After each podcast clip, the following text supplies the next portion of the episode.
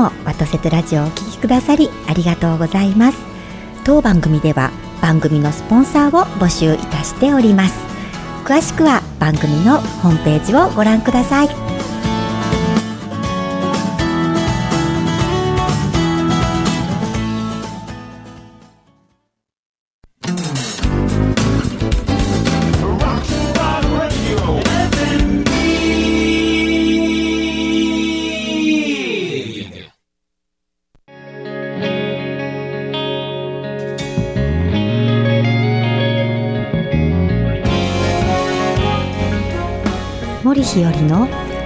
ワトセトラジオお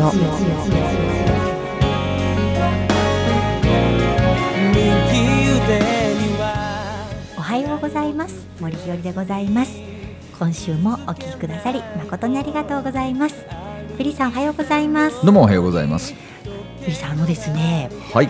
このスタジオがある神戸の港はですねはい。はい。あの先週とかね、あの先々週かな、あのえっと明治維新150周年ですって話をしてましたけど、神戸港もはいそうです150年ですね。そう神戸開港150年祭をやってますね。そうですよね。、はいやーその歴史明治維新以降の歴史と同じ歩みであの神戸港は歩んできてるっていうことですね。でね150年ってプッと言うじゃないですか。プッやってフッとは言うんですけど、はいちょうどその倍ちょっとがじゃあ半分ぐらいが戦後じゃないですか。そうですね。そう考えたら150年ってそんなにねえものすごい前じゃないですよね。えいやまあ本当に急激なうん150年間ですよね。うんと思いますね。こんな今の世の中を150年前の方は多分想像してなかったけれども、うんでも確かに150年前ってそんな前じゃないんですよねそ。んな前じゃないんだけどだいぶ前なんですよね。いやでも今本当にあの iPhone, iPhone じゃなくて、えっとえっと、スマートフォン？はい。とかもこんなところでピコピコ150年前かの方から見たらびっくりしますよね。電話そのものもなかったもんね。そうですよね。いやーいや私ねそれをなぜ言ったかっていうと私歴史結構好きなんですけど、はいビリーさん歴史って好きなんですか？結構あんまり喋れないんですけど好きですよ。えー、言ってくださいよ。あの夏休みのはい宿題の時に、はい。中学の時は僕3年間ずーっと、はい。その郷郷土史というかええ。神戸ってね結構いろんな古墳があったりとか、はい。有名な地域があったんで、ええそういうところを調べてみたり、中学3 2年の時の自由研究の時に、はい。えっとね、神戸市垂水区僕が住んでた近くに、はい。五色塚古墳っていうのがあるのね。そのレプリカみたいなのを紙粘土で作って、ええ僕ね表彰されたことがあるの。か、はちょっとまたその話を今日聞かせていただきたいなと思っております。そうなんですね。はい。わかりました、い。じゃあ今週もよろしくお願いします。はよろしくお願いします。もし二人寄り添えばまた満たされてゆくのかな FM ギー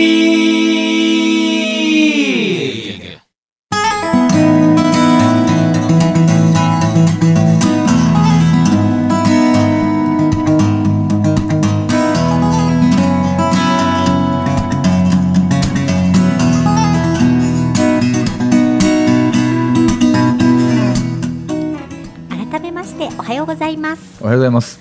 いやービリーさん五色塚古墳の研究されて何か分かったことがあるんですか？研究というか 自由研究でね、えええ家からも近かったので、であのなぜあのち小さいっていうか中学生ながら、はい。あの前方後円墳なのね、ええそうなんですか？だから前方ではい。後円ということは僕らねこう丸い鍵穴みたいになってるじゃないですか。そうですね。その丸い方が僕はは前やと前と思いますよね上でという名前ははあれは後ろなんですよね考えたら。い公園ですからね。そうですね。それでなんでやねんって。あそっち。はい。ごめんね。子供心に、はい。はこう反対のがかっこええやないかい。いやそうですね、うん。はい。って思ってていろいろ調べてみたら、はい。はい昔そういうああいう天皇様とかの、まあはい言ったらお墓じゃないですか、はい。それを荒らす不届き者がいてなるほど。でそういう時にあの、えー、と公園の円の方の、はい。方をやっとかないと、はい。こう入り込んだ時にあの、はいまあ、ピラミッドと同じようにあんまりその、出てこれなくするとか、はあそういういろんなものがあったっていうのが調べてあったりとえー。か、あそうですか、ちゃんとあの、うん。石石っていうかそのうん。石のえなんていうの、おかんがあって、うん。でそれを土でただ固めてるんじゃなくて何層にもいろいろこう重ねてあったとかはい。そういうのが前方、えー、と五色塚古墳のはい。なんか調べてたあったりね、ええ五色塚古墳は誰のお墓っていうのは分かってるんですか？忘れました。あそうあそれ重要なとこです。そう、はい。その近くにね大年山古墳っていうのがあって、はい。それ円墳なんですよね、ええ。はい、そこは円墳なんですね。そうそう。でそこにはあのえ何やったかな縦花式住居はいはい。のレプリカがあってみたり、ええ。その時にトロ遺跡っていう有名な遺跡あるじゃないですか、はいあります。あの行ってみたいなーって中学生の時は思ってたんだけど、まあまあもう中学卒業したらどこ吹く風でも忘れちゃいましたけどね、ええそうですか、はい。結構有名ですよ垂水の五色塚古墳って、そうですか。ちょっとそんなこと言われたら調べちゃいますね私ね。山陽電車っていうの乗っていくとね、はいはい。そのたる、えー、垂水から舞子っていう駅のところに行くと、はい。こうなんていうかなその古墳の上をこう歩けるんですよ。で上の方にちゃんとこうこう前方後円墳の形に沿って、うん。全部埴輪が置いてある。ええレプリカやけどね。それは置いてましたよっていうことを教えてくださってるってこととですか？も。ともとは、うん。なるほどね。埴輪も不思議ですよね。子供心にあれ欲しいな思ってたらね、ああなんと。そう。でその時に、ええ。あの中学生ながら交換日記しとった女の子の家がね、ええちゃんとその家の玄関にね、はい。埴輪とか置いてあってさ、ええ。えお金持ちいいとか思っとったんやけどね。えそうですか、はい。何の話や。古墳ですね。古墳ビリーさんの古墳時代ですね、はい。私はね古墳もね小さい時からすごい反応してですね、あれ絶対反応すると思わへん。はい、小さい時にあの結構古墳らしきものがいっぱいあって古墳ってすぐわかるじゃないですか、はいはい。急に木がぼーって入ったりするので、なので古墳結構あったんですよ。ででも、はい。あの古墳ってあの天皇陛下の古墳もちろんありますけれども皇族の方々もあるの豪族の方あで、あんまりその有名じゃない方もあるので、うん。ちょっとずつ興味が薄らい調べる気め気気持ちが薄らいできてですね最近はそんなに調べなくなったんですけども、うん。やっぱり街中走っててあ古墳だなと思うところを見つけるとな誰がいるのかしらとかやっぱり思ってうん。しまうんですね。で私は最近の興味やっぱりちょっと前に話したかもしれないですけど古墳よりもう少し古い時代のやっぱり、うん。あのもう少しとかもっと古い時代の岩倉ですね。岩倉本当に不思議ですうね、ん。あのピラミッドもそうだと思うんですけれどもなんでうん。こんな重い石を詰めたのかしらうん。みたいなしかも方角もちゃんと合ってたりとかしてなんかすごくそこにあの宇宙感を感じるというか。出た。いや僕もそう思うね。あれ不はい。思議よね、不思議です。あんな山の中になんでこんな石がちゃそんと。うなんですよ、うん。でしかもね大抵ですねあの朝日の昇る東かはい、南に向いてたりするんですね。うん。であのもっと古い古墳はですねなんかね今仲間が言うにはですね、地軸がずれる前に建てられた古墳は地軸分だけ方角がずれてるって言うんですよだから地軸はもともとずれてなかったですね。で今斜め向いてますよね、はい。その斜め向いてる角度分だけあのその本来の方角とずれてるっておっしゃるとということは地軸がずれたとされる都市うんより前に作られた、こうはいはいはい。あのい岩倉なんだみたいなことはそうだそうかとか言ってですいやねどれぐらい前なんやろうね。いやなんかおっしゃってましたけど忘れちゃいましたね、はいはい、なんかおっしゃってましたよ何年前とか言って。うん。おっしゃってましたね。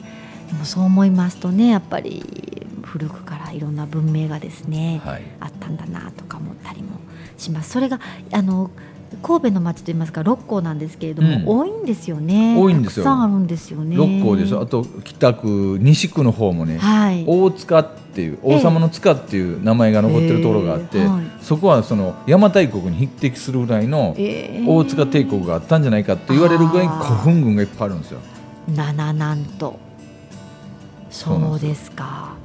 そういうところもねだもう興味を持ってですね興味がそそるところなもうちょっと勉強したいなと思ってるんですよね。僕でも逆に言うとこの社会人になってからはあの一番興味あるのはやっぱりあれかな明治維新から終戦迎えるまでのその期間それもねあの真実と事実と両方とも知りたいですよね。そうですね、これはまたね話し出すと長くなるいいんじゃないですか。今ちょっとですね、うん。そういうことをちょっといろいろやってるんでやってるというかまあ勉強してるんですよね私もですね、どうどうどうどううん。どうえどうどうなな何どうばっかり言ってんの？どう伝わってます？どうっていうのは？あのひろりちゃんははい。いつ頃からその明治維新から、はい。その終戦までの間のはい。事実と真実がはい。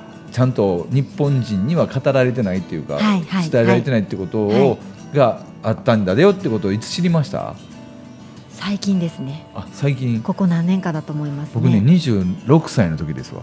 それはどういう話から入ってきたんですか？26歳の時にはい。僕独立して1年目になったんです、はい、であある人から、うん。あー神棚をちゃんと置いた方がいいよと、はい。はい。でそれを教えてくださる先生がうん。一度日本人の男の男子たるものを、はい。靖国神社っていうところに正式参拝した方がいいよと、はいなんじゃそれはと、うんうんうん。初めその頃分からなかったんで、まあ、まあとにかく先生が言うので行こうと、はい。言ったら靖国神社って何を何を祀ってられるんですかって言うと、はい。英霊様やって、うん。英霊ってなんやねんって、うん。もうそこから入って、うん。いやその横にある資料館のところの、うん。その資料の説明の時に衝撃を受けましたよね。うん。実はあの第二次世界大戦っていうのは、うん。あの第二次世界大戦って言ってるのは日本人以外のものであってとかって、はい。そんなことを全部聞いた時にめちゃくちゃショックやってね、はい。はい、はい。そこからいろんなことに興味があって、うん。でそれから戦後50周年の時に、はい。あのチランとか、ええ。そういうこと分かってで、はい。戦後60周年の時に、はい。あのなんていうか春ノートの存在がどんどん分かって、うん。でこの戦後うん70年、去年一昨年ぐらいですか、うん。もうどんどんどんどんこそうね月が経つことによっていろんなことがあからさまになってきて、はいまあラジオで言うべきことじゃないんだけどもああいうはい資料館なんかにあるやつははい。事実なんだと、うん。でも真実はうん。もっと違うところにあるんだよってことが分かってみたりとかいう。いやもう本当に私あのご縁あってはい。どんどんそういう人なり情報なりあのまあ聞かせていただいたりうん。出会わせていただくんですね。であー自分もそういう歴史の中にいるんだなって思うところあるんですがあのーやっぱりあのー真実はありますね、別のところにありなっていうのはすごく感じていてそれをやっぱり明らかにしていくことが重要だし、子どもたちが生きていく上ではとても重要なことで、うんうん。あのしっかりとした正しい歴史観を持つことはあの生きる力にもなりますし、うん。そう思ってまあ今の活動があるんですけれどもであのそれは今日本が抱えている多くの問題を解決していくうん。と思います。そこをしっかりしていくことが、はい。例えば一番簡単で分かりやすいのは経済問題です、やっうんぱりそこをしっかりとやっていくと日本の経済は必ず良くなりますね、うん。やっぱりそこをしっかりするだけで私は良くなると思うんですがそれをしっかりさせてもらえない状況もあるということも事実としてあるとうん。いうことなんですね。なのでそこもどのようにしていくかっていうことがあの、まあ、少し前から話している私の中の人生の中でなぜかわからないし私が何ができるような人間でもないけれども、うん。自分の中で何か覚悟している部分もあるというところにつながっていくんですよね。あのどちらかというとその例えば縄文からその明治維新までの時代の歴史を明らかにすること、まあ、そこに起因している部分もあるのであの明治維新以降め明治維新ぐらいからの歴史というものを明らかにしようと思ったらもっと昔からということにもなるんですけれども、あの明治維新ちょっと前から今それはもう直近までのことというのはあの差し迫ってしっかりと見つめないといけない歴史だなと思ってますね。うん今おっしゃったように、えー明治維新20年ぐらい前はいまでのことって、はいい、ろんなところでちゃんと出てきてるじゃないですか。はいあー例えば関ヶ原の戦いのこととか夏の陣冬の陣とかのそれぞれの思いとかいろんなことばーって出てきてるのにはい突然、まあ、こんなん言ったらあれです僕らの時代ってさ、はい突然そこから教科書は急にはい坂本龍馬さんが出てきたり、はい。あ出てきたりするじゃないですか本当に私の社会の私に比較的日本史の授業好きだったんですけど、うんでも好きな私が見ていても教科書自体はとてもそのあたりぐらいから曖昧ですね。そうなんですよね。分かりにくかったですね。あのはっきりと書いてないうん時代に来たなと思って。だって僕子供心に思いましたよ、坂本龍馬さんってすごい面白いなと思った反面、はい。なんでこの1階の普通の、はい。こんな言うとあれですけど四国の高知の、はいはい、ね、別にはい。偉いさんの息子でも何でもない人が、ね。なんでこんなこことできるんやとか、あの大きないろんな力が働いてるということなんだろうなっていうのは思います、ね、でそこの事実をね、はい。今はなんかアメリカ人の人たちがね暴露してみたりとか、はい。でもそういうことをちゃんと僕出したらいいような感じがするんですけどね。はい。ようやく出せる時期に来てると思いますね、うん。今この時代にあのいろんな大きな力の変化がああるうん。あってあるのであのようやくあの出してもいい時期なのかなっていうふうには思いますね、そういうこともやっぱりしっかりとやっていかないとあのいけないうん。と思いますね。うん。ですよね。うんうん。なんかそうそうせんとね本当僕はさっき中学の話にしましたけど、うん。中学校時代にものすごい僕それであの悩んだというかうん。好きだったんですよ。一体どれ、何が本当なんやっていう、はい。あの本当にしっかりと知ることとか勉強することによって、うん。まだまだ明らかにされてないことってあると思うんですけど、うん。私はあの、まあ、あの断言できるのはですね決してあの恥じるような歴史ではないということですね、うん日本の歴史というのは。なので勉強すればするほどみんな自信を持つと思いますね。で自信と誇りを持って生きる人たちが生み出すものというのは、やっぱりそれに基づいてますから、うんすごくしっかりと立ち上がったものであるというふうに思うんですね。そうだからこそあの分かりやすく言えば経済効果は上がるということはた、たもう明らかなことであるそれだけではないということですよね。そこは私はねあの地球が生きていく上ですごく重要な光となると私は思っているので、それをしっかりやらないといけないなとは思ってますね。多分この間失礼ですけど欧米の人たちが怖がってるんじゃないかないとや思いますよね。それは多分あると思いますね。うんあの自分もあの明らかにすればするほどあの、うん、そう思うだろうなって海外の方がそう思うだろうなって思うところはいっぱいあるので、うんなのでこれをやっぱりしっかりとやっていかやって自分も命尽きていかないと、うん。やり残すことになりますね。ですよね、うん。僕そこなんか、えー先々週ですか、はい。3週前からずっとなんかやり残してやり残してるっておっしゃってたので、うんうん。僕その辺のとこちゃうかなってずっと思うんですよね。はい、あのそこですね。私が具体的に言うならばそこですね。で、うん。ひろりちゃんっていう女性から見た、うん。その真実と事実の部分をうん。語れる人になってほしいなと思ってるしね。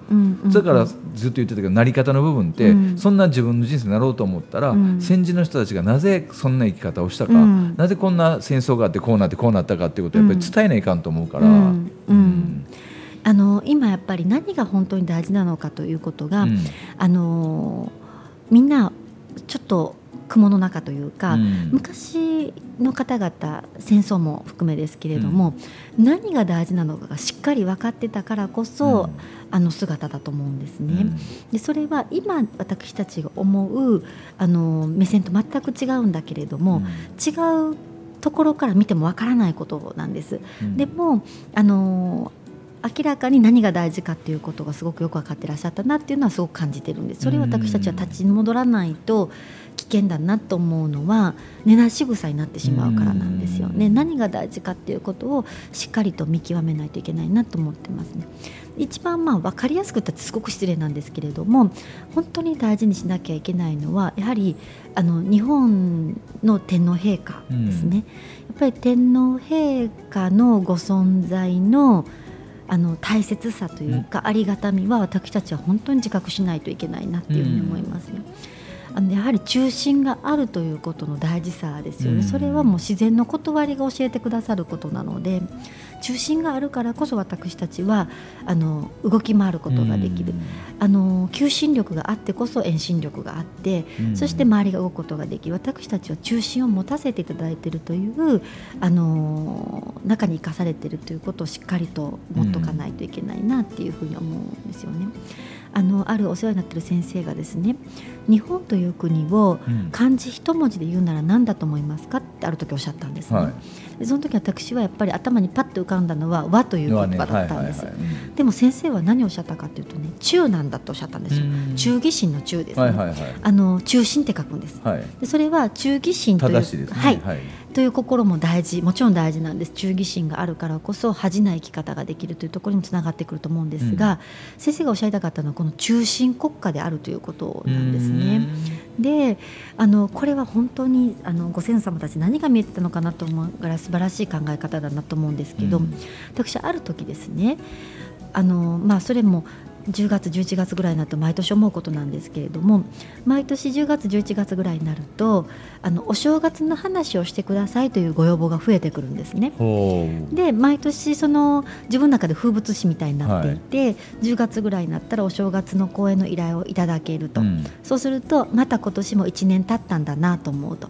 である時ふとですね1年って何だろうと思ったんですよ。うん。で1年って何だったかなと思った時にそうだと太陽を中心として、まあ、太陽系があって、うん。まあ、地球もその中にあって地球という星のある地点からくるーっと太陽を回って、うん。同じ地点まで来る。この時間のことを誰かが1年って名付けたんだなって思った。でその時にということは地球の歴史地球の年齢は40億歳とも45億歳とも言うと、うんつまり太陽の周りを45億周回ってるんだなって思ったんですね。すごいなって思ったんです。あの宇宙にはレールも何もないんですよね、レールも道もないのに信号もないんですよね。ないのにあのちっちゃな隕石とかもちろん当たってるとは思うんですけど今地球が存在するということは地球が壊れるほどの大事故は起こってないということなんですね。うん。45億周も回ってるのにですよ。それって無事故0%に近いぐらいの確率だと思うんですよ。うん。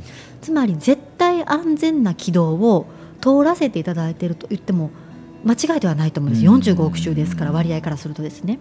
絶対安全な軌道ってどうやって生まれるんだろうと思ったんですね、それは太陽という中心があって、うん。そこに絶妙なバランスの遠心力と求心力が働いてですよ、これと太陽地球がですね少しでも太陽に近かったら暑くて暮らせなかったかもしれない、そして太陽があ地球がですね太陽さんからですねちょっとでも遠かったら寒くて暮らせなかったかもしれない、絶妙なバランスの中に地球がいて、うん。この心地よい空間があってですねうん。それで生命が生きることができるという奇跡の中に生まれてるんですよね。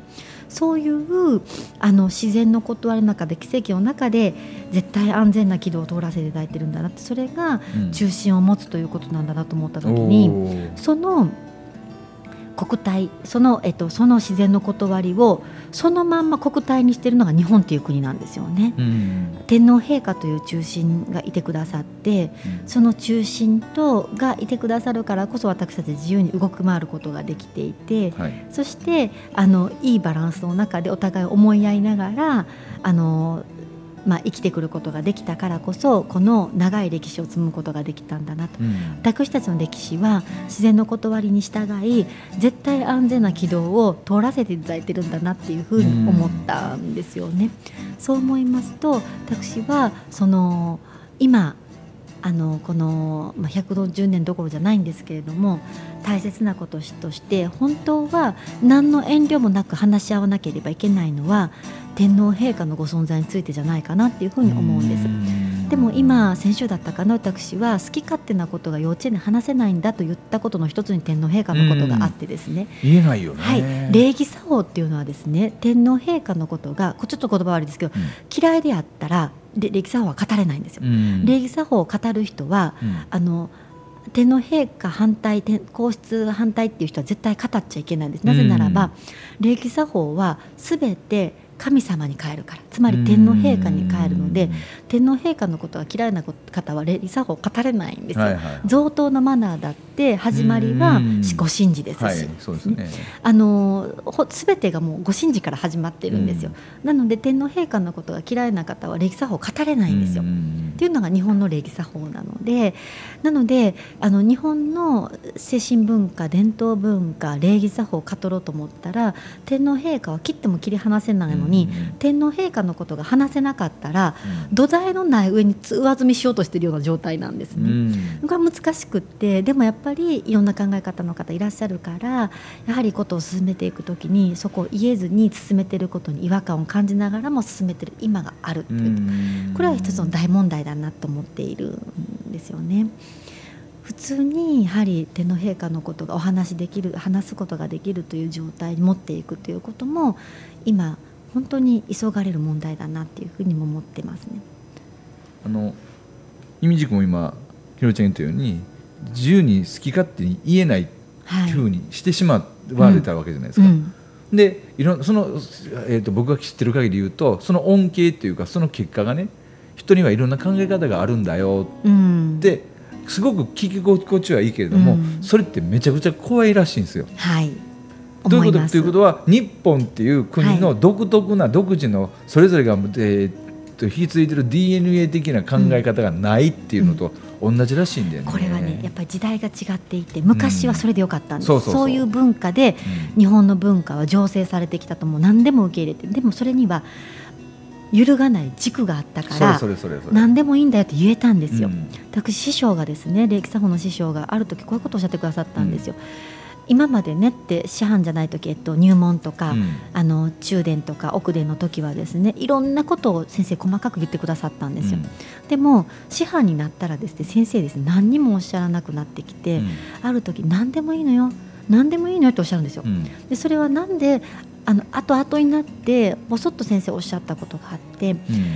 あの師範になったんだから、あなたたちにはもう私が言わなくても軸があると思ったとだから軸があるならばどんなことも自分で判断できると、はいはいそういう信頼があるから何でもいいのよと言えると、うん。信頼がなかったらああしなさいこうしなさいって言わないと間違ってしまうかもしれない。うん。でもぶれない軸があると師範になったからあると思うから何でもいいのよって言えるんだっていうふうにおっしゃったことがあってその状態がずっと長く続いてきてぶれない軸土台があるからこそ何でもいいわよって言ってたくさんの文化を受け入れて醸成させて今の日本の文化があるでも今の何でもいいわよとは違うんですよ。そうそう軸ないんですよ。ないんですよ。うん。それですそれで何でもいいわよっていうのはダメなんですよ、うん。